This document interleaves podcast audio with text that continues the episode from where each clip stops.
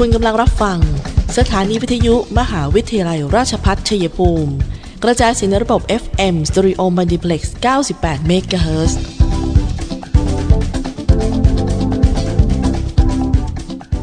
ที่นี่ สถานีวิทยุกระจายเสียงเพื่อการศึกษา มหาวิทยาลัยราชพัฒชัยภูมิส่งกระจายเสียงในระบบ FM Stereo Multiplex ความถี่ 98 MHz จากนี้ไป อเชิญท่านติดตามรับฟังรายการ คุยกันบ่ายสองโมงดำเนินรายการโดยธนทรชัยวงศ์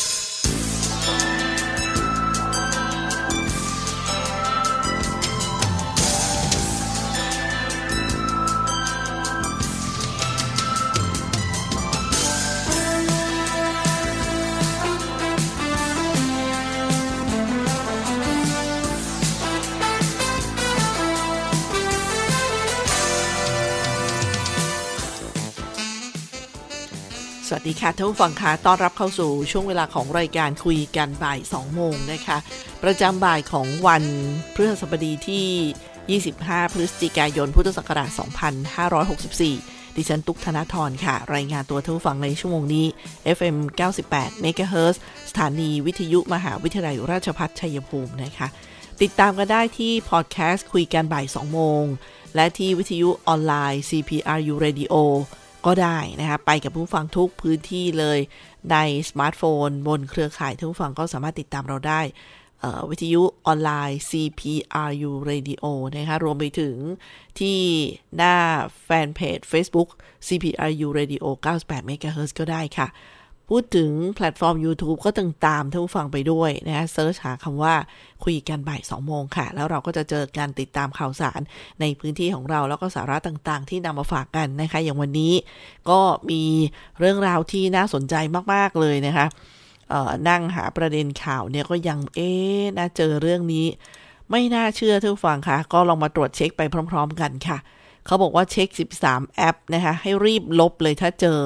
อยู่บนโทรศัพท์มือถือ หรือเป็นสิ่งที่คุณผู้ฟังเคยดาวน์โหลดมาไว้บนโทรศัพท์มือถือ ต้องขอบคุณข้อมูลจากประชาชาติธุรกิจนะคะ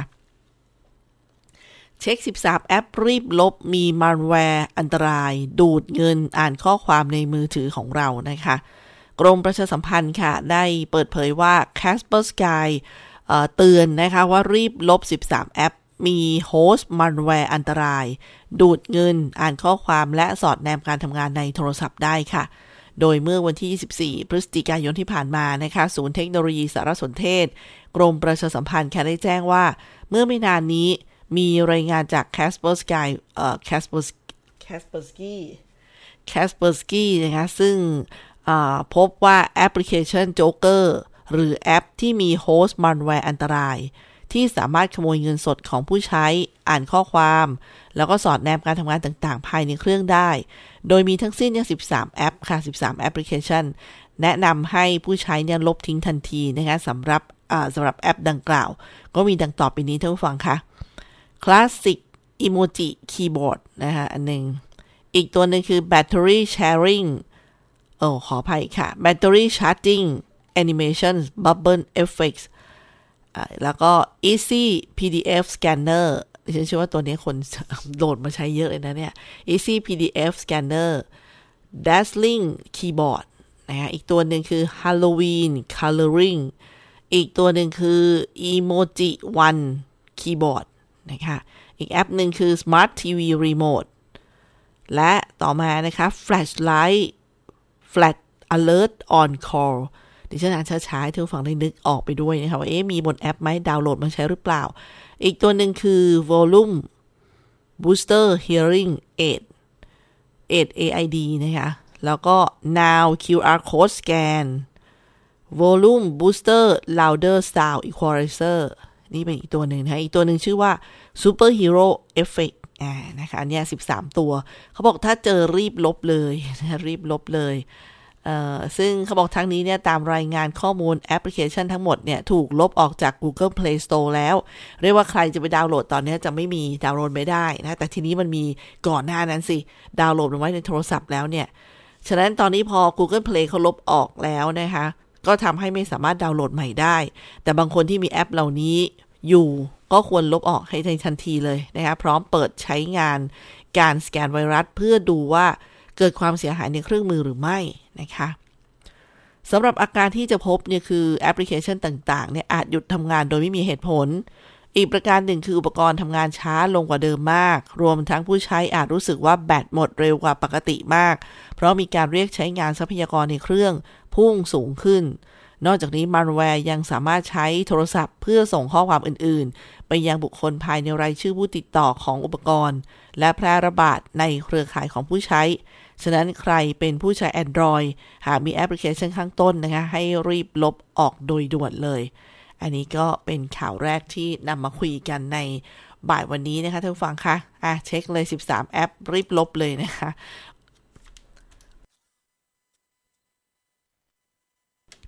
ขออภัยค่ะ ท่านผู้ฟังคะเดี๋ยวเราพักกันสักครู่เดี๋ยวกลับมาคุยกันต่อในช่วงที่ 2 นะคะ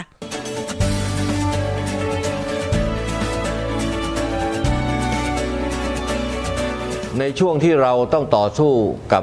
วิกฤตโควิด -19 นี้ ผมขอฝากไปถึงพี่น้องประชาชนคนไทยทุกคน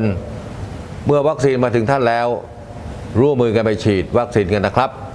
เพื่อตัวท่าน ครอบครัวท่าน คนที่ท่านรัก เพื่อสังคม และประเทศไทยของเรา และทุกคนจะได้กลับมามีชีวิตปกติโดยเร็ว ประเทศกลับมาเข้มแข็ง และเดินหน้าต่อไปนะครับ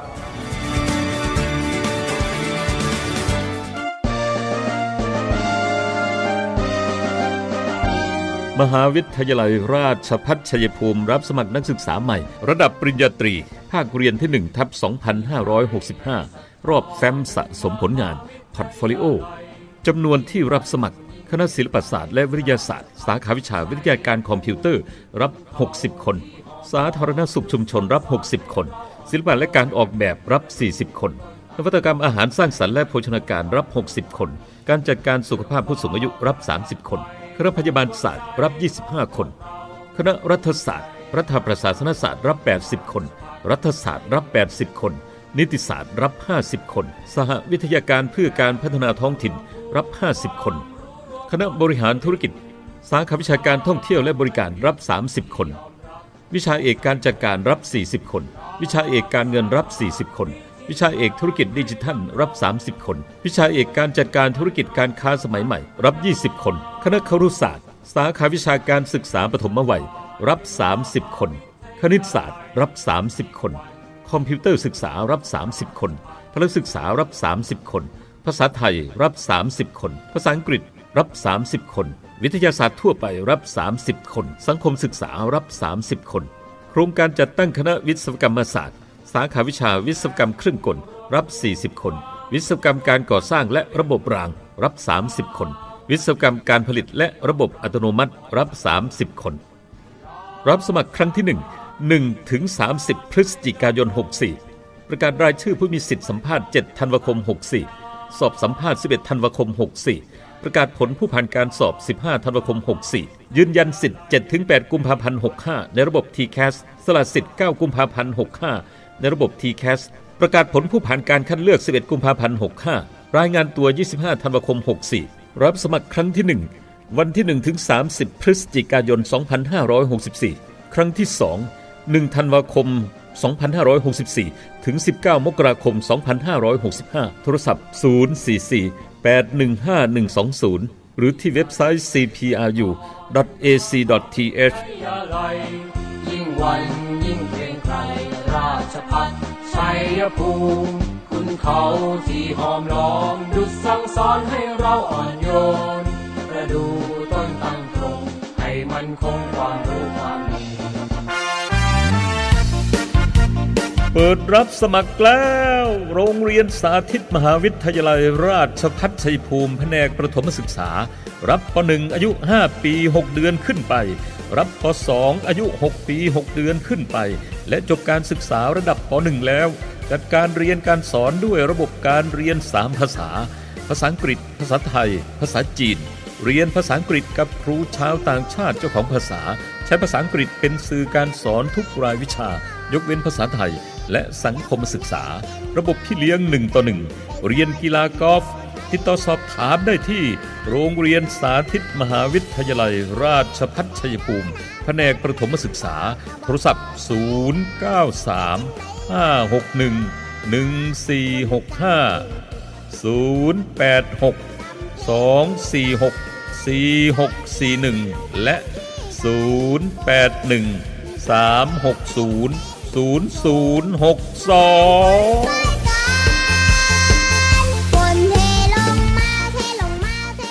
ค่ะท่านผู้ฟังคะในช่วงที่2นะคะก็มีเรื่องที่หลาย ๆ ท่านก็บอกว่าช็อกไม่ช็อกนะคะมีอยู่สองแบบ คือคนที่ไม่ช็อกก็คือ ติดตามความเคลื่อนไหว หรือบางทีก็เป็นผู้ที่ถือหุ้นอยู่แล้วนะคะ ก็ติดตามข่าวสารอยู่ก็จะไม่ค่อยช็อกเท่าไหร่ แต่อย่างพวกเราเนี่ยหุ้นก็ไม่ซื้อนะคะแล้วก็อาจจะห่างไกลกับข่าวสารตรงนี้ก็อาจจะช็อกกันนิดนึง ก็เป็นเรื่องที่เขาบอกว่า d t แทที่มีการควบรวมกับ True นะคะแต่ว่าสิ่งนี้ก็เป็นสิ่งดีๆ ที่เขาบอกผู้ถือหุ้นทั้งสองเนี่ยโอ้โหดีใจกันน่าดูเลยนะคะแม้ว่าจะมีกระแสความกังวลเกี่ยวกับอำนาจเหนือตลาด แต่เชื่อว่าธุรกิจโทรคมนาคมในไทย จะต้องเผชิญการเปลี่ยนผ่านครั้งใหญ่ ซึ่งเป็นกระแสที่ต่อต้านไม่ได้ เพื่อความอยู่รอดทางธุรกิจนั่นเองค่ะ ซึ่งกระแสข่าวลือเกี่ยวกับการปรับโครงสร้างธุรกิจของ d t แทและ True นะคะที่ฉันขอเรียกที่ชื่อที่เราคุ้นเคยอ่าอย่างถ้าชื่อเต็มก็บมจ Total Access Communication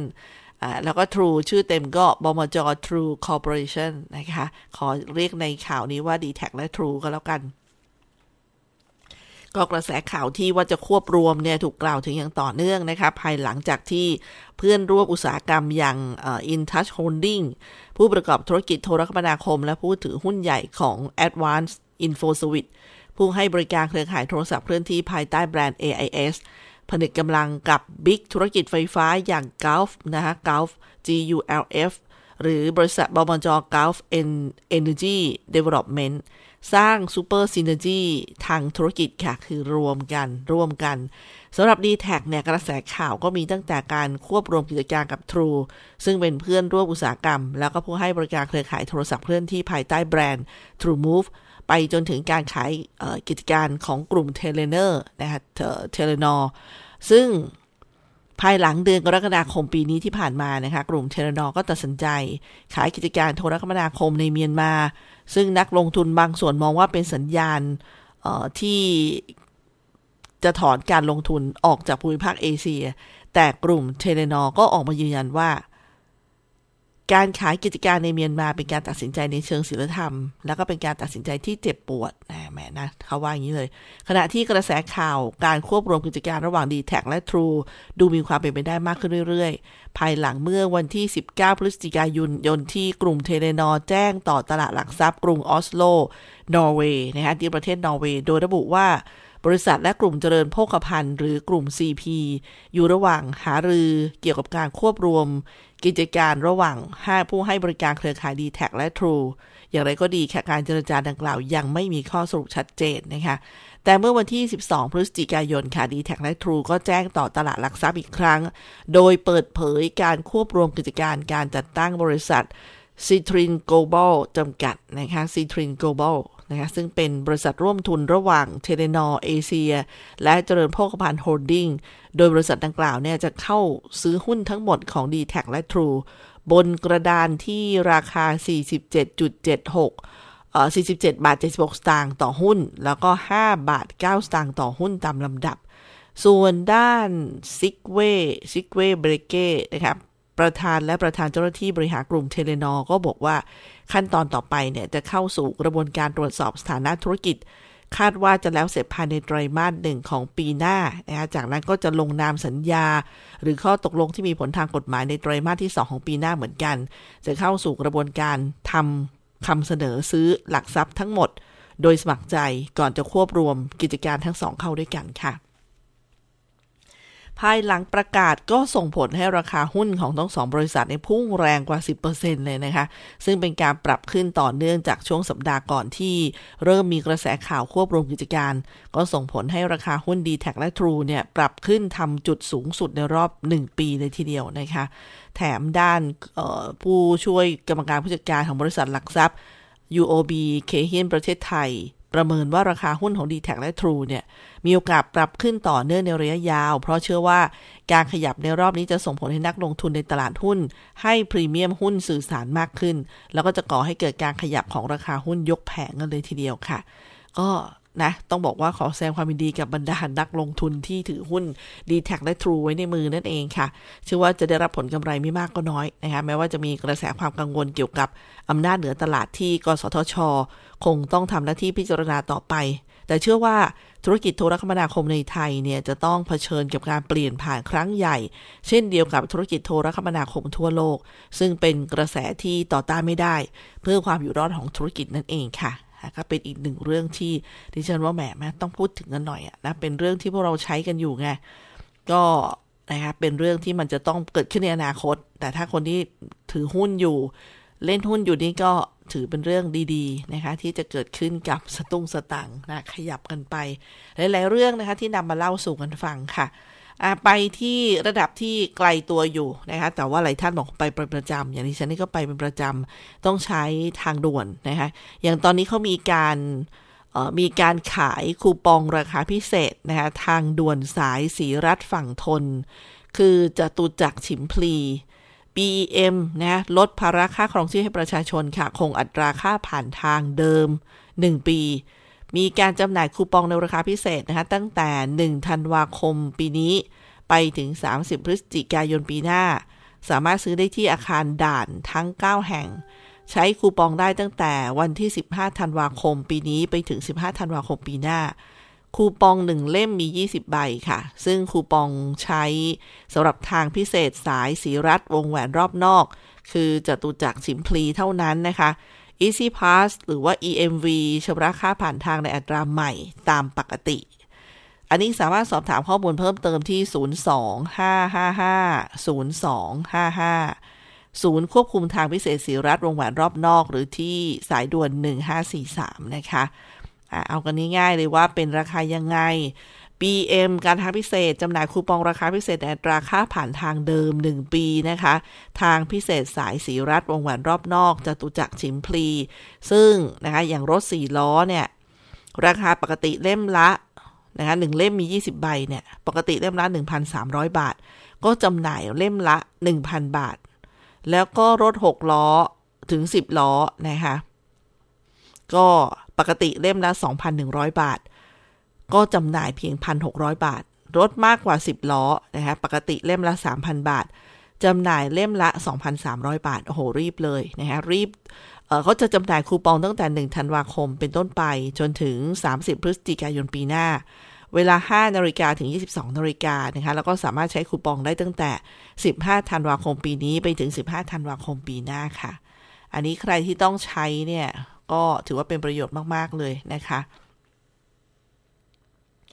อย่างที่เขาบอกเลยรถสี่ล้อจำหน่ายเเขาบอกรถสี่ล้อ6ราคา65บาท6ล้อถึง10ล้อ105บาทรถมากกว่า 10 ล้อ ราคา 150 บาท ก็เป็นอัตราการใช้ทางนะคะท่านผู้ฟังคะอันนี้ก็เป็นสิ่งที่นำมาบอกกันอะเผื่อเข้าไปก็จะได้ถ้าต้องเดินทางบ่อยแค่ไหนก็จะได้จัดการนะคะเก็บไว้เพื่ออช่วยลดค่าใช้จ่ายกับตัวเราด้วยนะคะ พักกันแป๊บหนึ่งค่ะ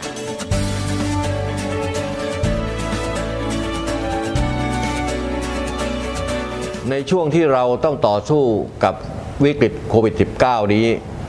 ผมขอฝากไปถึงพี่น้องประชาชนคนไทยทุกคน เมื่อวัคซีนมาถึงท่านแล้ว ร่วมมือกันไปฉีดวัคซีนกันนะครับ เพื่อตัวท่าน ครอบครัวท่าน คนที่ท่านรัก เพื่อสังคมและประเทศไทยของเรา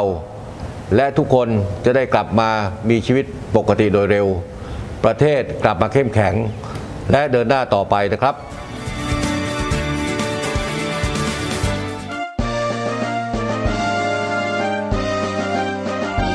มหาวิทยาลัยราชพัฒชัยภูมิรับสมัครนักศึกษาใหม่ ระดับปริญญาตรี ภาคเรียนที่1ทับ2565 รอบแฟ้มสะสมผลงาน portfolio จำนวนที่รับสมัคร คณะศิลปศาสตร์และวิทยาศาสตร์ สาขาวิชาวิทยาการคอมพิวเตอร์รับ 60 คน สาธารณสุขชุมชนรับ 60 คน ศิลปะและการออกแบบรับ 40 คนนวัตกรรมอาหารสร้างสรรค์และโภชนาการรับ 60 คน การจัดการสุขภาพผู้สูงอายุรับ 30 คน คณะพยาบาลศาสตร์รับ 25 คน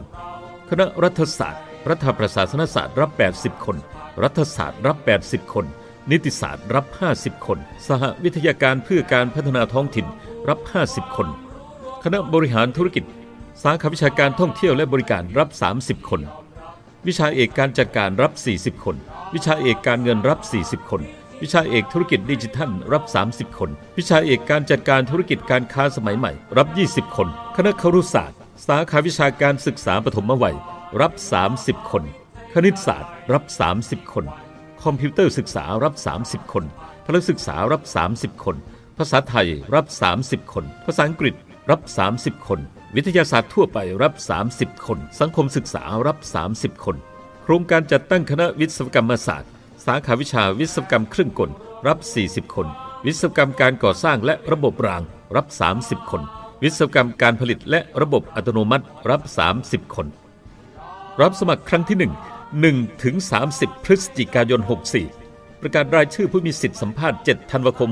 64 สอบสัมภาษณ์ 11 ธันวาคม 64 ประกาศผลผู้ผ่านการสอบ 15 ธันวาคม 64 ยืนยันสิทธิ์ 7-8 กุมภาพันธ์ 65 ในระบบ TCAS สละสิทธิ์ 9 กุมภาพันธ์ 65 ในระบบ TCAS ประกาศผลผู้ผ่านการคัดเลือก 11 กุมภาพันธ์ 65 รายงานตัว 25 ธันวาคม 64 รับสมัครครั้งที่ 1 วันที่ 1 ถึง 30 พฤศจิกายน 2564 ครั้งที่ 2 1 ธันวาคม 2564 ถึง 19 มกราคม 2565 โทรศัพท์ 044 815 120 หรือที่เว็บไซต์ cpru.ac.th ยิ่งวันยิ่งเกรงไกรราชพัฒชัยภูมิคุณเขาที่หอมล้อมดุจสั่งสอนให้เราอ่อนโยนประดูต้นตั้งตรงให้มันคงความรู้ความดีเพราะเสียงของทุกคนคือพลังพัฒนาตำบลของพวกเรา วันอาทิตย์ที่ 28 พฤศจิกายนนี้ พกหลักฐานแสดงตนเข้าคูหากากบาท เลือกตั้งสมาชิกสภาอบต และนายกอบต 8 โมงเช้าถึง 5 โมงเย็น ออกไปใช้สิทธิ์ณหน่วยเลือกตั้งที่ท่านมีชื่ออยู่ 28 พฤศจิกายนนี้ไปเลือกตั้งอบตกันนะครับ ทุกเสียงคือพลังเลือกตั้งสุจริต ใช้สิทธิ์โปร่งใสสำนักงานคณะกรรมการการเลือกตั้งท่านฟังคะวันนี้คุยกันบ่ายสองโมงนี่มีเรื่องชวนคุย แตกต่างกันไปนะคะ มีข่าวในท้องถิ่นบ้าง แต่สาระที่มันเกี่ยวกับสุขภาพของเราใกล้ตัวมากๆเลยก็เยอะนะคะ วันนี้ก็ดีใจที่ได้เนื้อหาดีๆ มาฝากท่านผู้ฟังกัน ก่อนจะไปเรื่องอื่นนะมีข้อคิดดีๆ ที่เพื่อนๆในสื่อโซเชียลเนี่ยนะคะนำมาฉันเลยว่าแอรีบมาบอกท่านผู้ฟังกันดีกว่าที่สตีฟจ็อบเคยฝากไว้คิดนะคะเพราะว่ามีคำคมที่มันใช้ได้กับชีวิตเราเลยคำว่า ระหว่างทางสำคัญกว่าจุดหมาย สิ่งสำคัญในในทุกช่วงชีวิตนะคะที่เราต้องให้ความสำคัญเนี่ยแต่ว่าระหว่างทางเนี่ยมันคือสิ่งที่เราจะต้องเก็บเกี่ยว ก็มีสิ่งเหล่านี้ค่ะคำว่า sunlight ก็คือแสงอาทิตย์อีกคำนึงคือ rest การพักผ่อน exercise คือการออกกำลังกาย diet การควบคุมอาหาร self confidence ความมั่นใจในตนเอง friends เพื่อนฝูง นี่คือ 6 สิ่งนะคะ คุณสตีฟ จ็อบบอกว่าจงรักษาสิ่งเหล่านี้ไว้ให้ดีในทุกช่วงชีวิตของคุณ และมีความสุขกับชีวิตที่มีสุขภาพที่แข็งแรง ไม่ว่าคุณจะอยู่ในช่วงชีวิตไหนในตอนนี้ เมื่อการเวลาผ่านเราจะต้องเผชิญหน้ากับวันที่ม่านแห่งชีวิตเราได้ปิดลงทนุถนอมความรักที่มีต่อครอบครัว ความรักที่มีต่อคู่สมรส ความรักที่มีต่อมวลมิตรไว้ แล้วก็ดูแลตัวเองให้ดี ชื่นชมยินดีต่อผู้อื่นนะดิฉันว่าเป็นความหมายดีมากๆเลยนะคะ บางคนเนี่ย พุ่งเป้ามุ่งเป้าในเรื่องต่างๆ แบบจนลืมข้างทางว่า คนที่เกี่ยวข้องกับเราสุขภาพของเรามิตรภาพดีๆ อะไรประมาณนี้นะคะคือสิ่งที่เขาให้ไว้ 6คำเนี่ยบางทีเราข้ามไปเยอะมากนะคะ ก็ขอให้รักษาเอาไว้ค่ะอ่านทวนกันนิดนึง มีเรื่องของแสงอาทิตย์ การพักผ่อนการออกกำลังกาย การควบคุมอาหาร ความมั่นใจในตนเอง เพื่อนฝูงนะคะ ไปกันต่อนะคะอันนี้เป็นเรื่องของสุขภาพอีกแล้วนะคะเป็นเรื่องของสุขภาพ เพราะที่ฉันเชื่อว่าคนเราเนี่ยเผลอในอาการเหล่านี้มาก แต่มันส่งผลระยะยาวที่น่าเป็นห่วงจริง ๆ ค่ะ เขาบอกว่าศีรษะคนเราเนี่ยหนักประมาณ 5 กิโลกรัม ถ้าเราก้มหน้าเพียงเล็กน้อย กล้ามเนื้อคอ ต้องออกแรงแบกน้ำหนักศีรษะเพิ่มเนี่ยเป็น 12 กิโลกรัม หากก้มหน้าดูมือถือ กล้ามเนื้อคอ ต้องรับน้ำหนักถึง 22 กิโลกรัม การดูมือถือครั้งละเป็นชั่วโมงทำให้เกิดอาการกล้ามเนื้อคอ บ่า ไหล่ เกร็ง กระดูกคอเสื่อม หมอนรองกระดูกเสื่อม แขนขาชาอ่อนแรง จนถึงต้องผ่าตัดกันนะคะ นี่เป็นโรคฮิตใหม่ที่เกิดขึ้นกับ เเขาเรียกว่าคนในยุคปัจจุบันนี้นะคะเอาไปตรวจสอบสว่าตัวเองเนี่ยใช้เวลาแบบนี้หรือเปล่า ก้มขนาดนี้หรือเปล่าทำให้ศีรษะทำให้กล้ามเนื้อ คออะไรเนี่ยต้องแบกน้ำหนักขนาดนี้เป็นชั่วโมงชั่วโมงหรือเปล่านะคะโรคถามหาแน่นอนค่ะ มีคอร์สหนึ่งท่านฟังคะสมัยนี้คอร์สที่เขาเปิดขึ้นเนี่ยมันก็สะดวกเหลือเกิน คุณก็อยู่กับสื่อโซเชียลอยู่แล้วนะคะ ก็ลองเข้าไปฟังกันดูค่ะ เป็น เวิร์กช็อปออนไลน์ที่จะช่วยให้คุณเนี่ยได้ยินความรู้สึกของคนรอบข้างชัดขึ้น เขาบอกให้สมัครด่วนเลยนะ รับจำนวนจำกัดนะคะ เขาเรียกว่า deep listening workshop ทักษะนักฟังเชิงลึก ฝึกได้ใน 1 วันนะคะ มันจะทำให้เวิร์กช็อปออนไลน์เนี่ยช่วยให้คุณได้ยินความรู้สึกของคนรอบข้างชัดขึ้น วันเสาร์ที่ 27 พฤศจิกายนนี้นะคะ8นาฬิกา30 นาทีถึง 16นาฬิกา30 นาทีสำหรับวัยรุ่นและเยาวชน อาทิตย์ที่ 28 พฤศจิกายน8นาฬิกา30 นาทีถึง 16นาฬิกา30 นาทีสำหรับครูผู้ปกครอง ผู้ที่ทำงานกับเด็กนะคะะเข้าคอร์สกันเลยนะคะ กับเรื่องของทักษะนักฟังเชิงลึกฝึกได้ในหนึ่งวันค่ะ Deep Listening Workshop นะคะ ก็กรมสุขภาพจิตแหละนะคะจัดแล้วก็เชิญชวนกันค่ะ ซึ่งอันนี้ผู้ฟังที่ดีในกลุ่มแรกเยาวชนนักเรียนศึกษาก็ 15-24 ปี อีกวันหนึ่งก็เป็นสำหรับผู้ที่อายุ 25 ปีขึ้นไปนั่นเองนะคะ หัวข้อที่น่าสนใจของการอบรมก็คือ เข้าใจการเป็นนักฟังเชิงลึก รู้จักและฝึกซ้อมทักษะการฟังอย่างตั้งใจ การถาม การสะท้อนความรู้สึก การทวนคำทวนความ การสรุปความ การชื่นชม ยืนยันรับรองนะคะแล้วก็ฝึกฝึกแล้วก็สาธิตทักษะการฟังเพื่อพร้อมนำไปใช้ในชีวิตจริงค่ะ ผู้ฟังสามารถลงทะเบียนกันได้นะคะ ดาวน์โหลดคู่มือดูแลสุขภาพใจและเยาวชนที่ Caregivers นะคะเเข้าไปที่กรมสุขภาพจิต แล้วก็ไปดูเรื่องนี้กันเลยค่ะ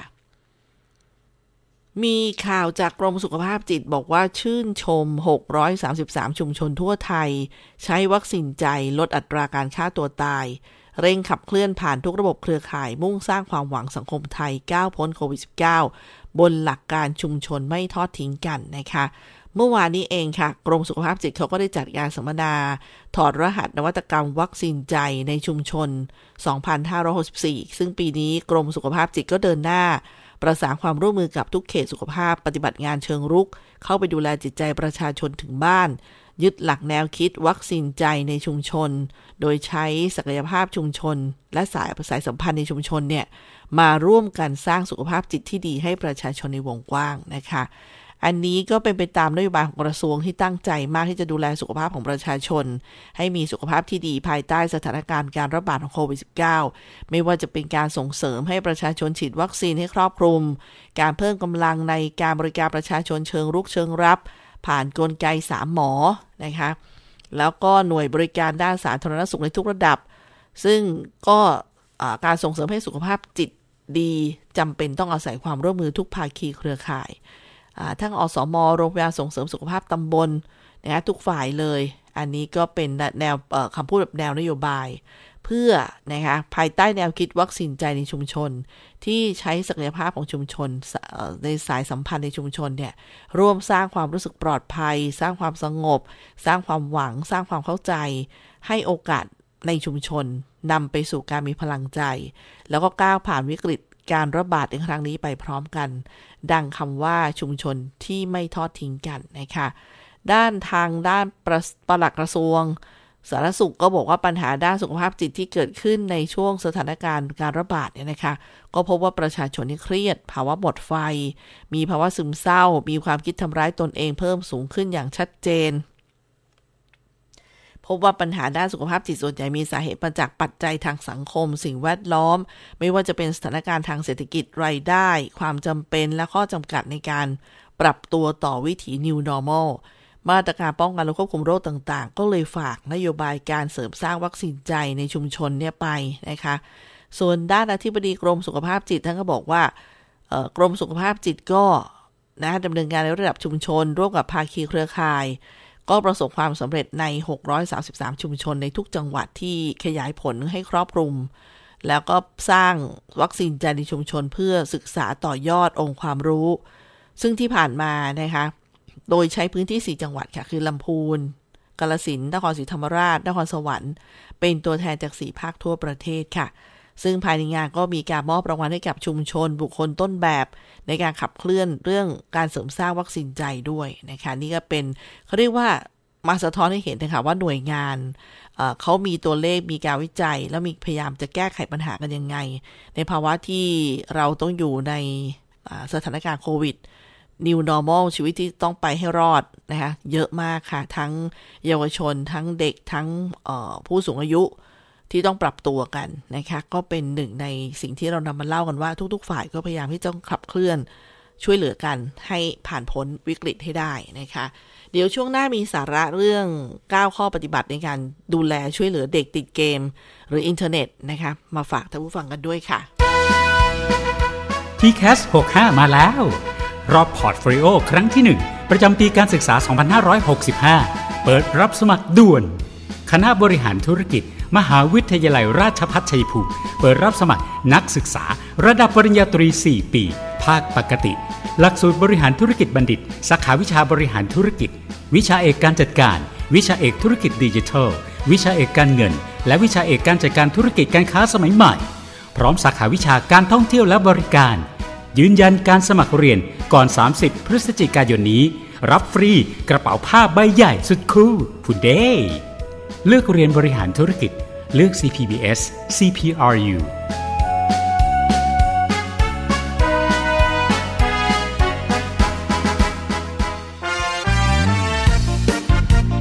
เปิดรับสมัครแล้ว โรงเรียนสาธิตมหาวิทยาลัยราชพัฒชัยภูมิแผนกประถมศึกษา รับป .1 อายุ 5 ปี 6 เดือนขึ้นไป รับป .2 อายุ 6 ปี 6 เดือนขึ้นไป และจบการศึกษาระดับป .1 แล้ว จัดการเรียนการสอนด้วยระบบการเรียน 3 ภาษา ภาษาอังกฤษ ภาษาไทย ภาษาจีน เรียนภาษาอังกฤษกับครูชาวต่างชาติเจ้าของภาษา ใช้ภาษาอังกฤษเป็นสื่อการสอนทุกรายวิชา ยกเว้นภาษาไทย และสังคมศึกษา ระบบพี่เลี้ยงหนึ่งต่อหนึ่งเรียนกีฬากอล์ฟติดต่อสอบถามได้ที่ โรงเรียนสาธิตมหาวิทยาลัย ราชพัฒชัยภูมิ แผนกประถมศึกษา โทรศัพท์ 093 561 1465 086 246 4641 และ 081 360 0062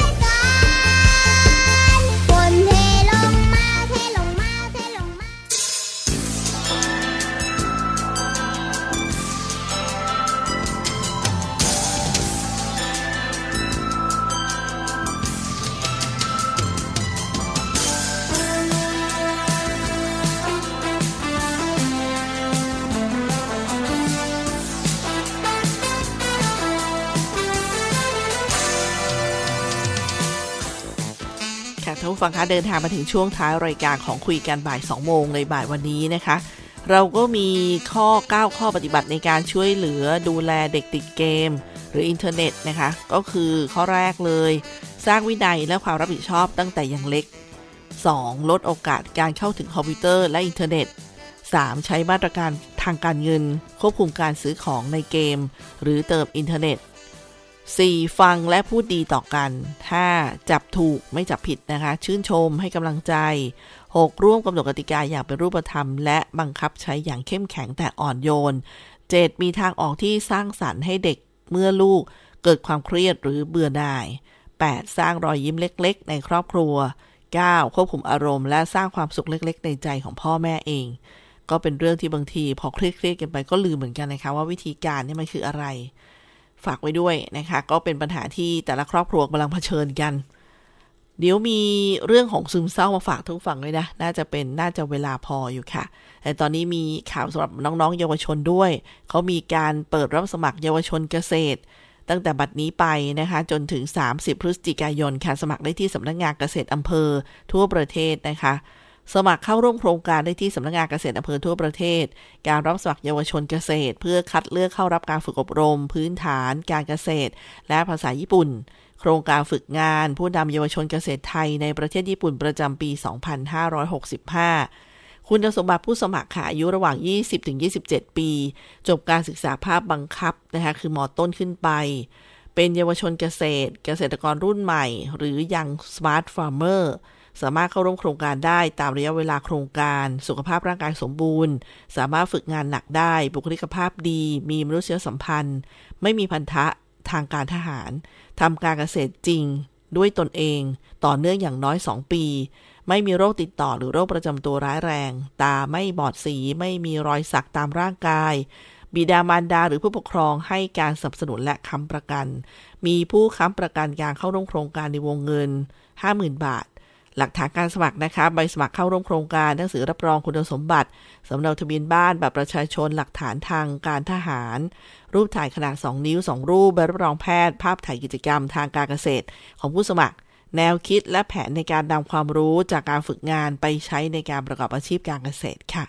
ก็น่าสนใจมากๆเลยนะคะ กับเวทีแบบนี้ส่งท้ายกันนิดนึงกับสาระที่ฝากคุณพ่อคุณแม่ แล้วก็ฝากน้องๆเยาวชนเผื่อไปเล่าให้เพื่อนๆฟังด้วย ปัญหานี้เกิดขึ้นกันแบบเรียกว่า โดยที่บางคนก็ไม่รู้ตัว หรือบางทีรู้ตัวก็ไม่รู้จะทำยังไงนะคะเขาบอกโรคซึมเศร้าได้ยินบ่อยเหลือเกินนะคะคืออะไร โรคซึมเศร้าเนี่ยถือเป็นโรคความผิดปกติทางอารมณ์ ผู้ป่วยที่เป็นโรคซึมเศร้าเนี่ยนะครับมักมีอาการเศร้าตลอดทั้งวันเบื่อหน่าย ไม่มีเรี่ยวแรงสนใจสิ่งต่างๆเนี่ยลดลงไม่มีสมาธิ การกินและการนอนเปลี่ยนไป มีความคิดโทษตัวเองรู้สึกผิด รือแม้กระทั่งมีความคิดอยากฆ่าตัวตายในเด็กและวัยรุ่น โดยอาการของโรคซึมเศร้าเนี่ยมักเริ่มพบเมื่อเข้าสู่วัยรุ่นในประเทศไทยเราเองก็มีกันเยอะนะคะ มีการสำรวจพบเมื่อปี 2561 เนี่ย พบวัยรุ่นอายุ 11-19 ปี มีภาวะซึมเศร้าร้อยละ 17.5 แล้วก็พบในวัยรุ่นเพศหญิงมากกว่าเพศชาย อาการของโรคซึมเศร้านะคะแสดงออกยังไงบ้าง อาการของโรคซึมเศร้าในเด็กและวัยรุ่นเนี่ยอาจไม่ได้แสดงออกมาชัดเจน ในรูปแบบการเศร้าหรือว่าร้องไห้ แต่อาจมีอาการหงุดหงิดก้าวร้าวเก็บตัว มีพฤติกรรมที่เปลี่ยนแปลงไปจนก่อให้เกิดปัญหาต่อชีวิตประจำวัน หรือการเรียนอย่างเช่น การเล่นเกมมากขึ้น หรือติดโซเชียลมากขึ้นเป็นต้นในเด็กที่พัฒนาการสื่อสาร หรือการรับรู้อารมณ์ตนเองยังไม่ดีนัก อาจมาด้วยอาการเจ็บป่วยทางกาย เช่น ปวดหัวปวดท้อง หรือมีพฤติกรรมถดถอยกลับไปสู่วัยเด็กเล็ก เช่น พฤติกรรมงองแงอารวาสหรือไม่อยากไปโรงเรียนเป็นต้น สาเหตุของโรคซึมเศร้านะคะ ทางด้านพันธุกรรมเนี่ยจากการศึกษาพบว่า เด็กที่พ่อแม่มีภาวะซึมเศร้า ก็จะมีอัตราการเกิดภาวะซึมเศร้าได้สูงกว่าเด็กทั่วไปนะคะอีกด้านหนึ่งเขาเรียกว่าสารเคมีในสมองค่ะ ซึ่งจากการศึกษาก็พบว่าผู้ป่วยภาวะซึมเศร้าจะมีการเปลี่ยนแปลงของสารเคมีในสมองที่ผิดปกติทำให้ส่งผลต่อการควบคุมอารมณ์ ร่างกายแล้วก็จิตใจ ซึ่งในปัจจุบันเนี่ยยาที่ใช้รักษาภาวะซึมเศร้าจะมีหน้าที่โดยตรง ในการปรับสารเคมีเหล่านี้ให้อยู่ในภาวะสมดุลปัจจัยแวดล้อมภายนอกหรือว่าปัญหาทางจิตสังคม อย่างเช่น ปัญหาการเลี้ยงดู ความรุนแรงในครอบครัว การเลี้ยงดูเชิงลบ ใช้คำตำหนิต่อว่า หรือการใช้อารมณ์ในการดูแลบุตร เกิดเหตุการณ์ที่กระทบกระเทือนจิตใจ เช่น การสูญเสียบุคคลสำคัญ หรือการหย่าร้างของพ่อแม่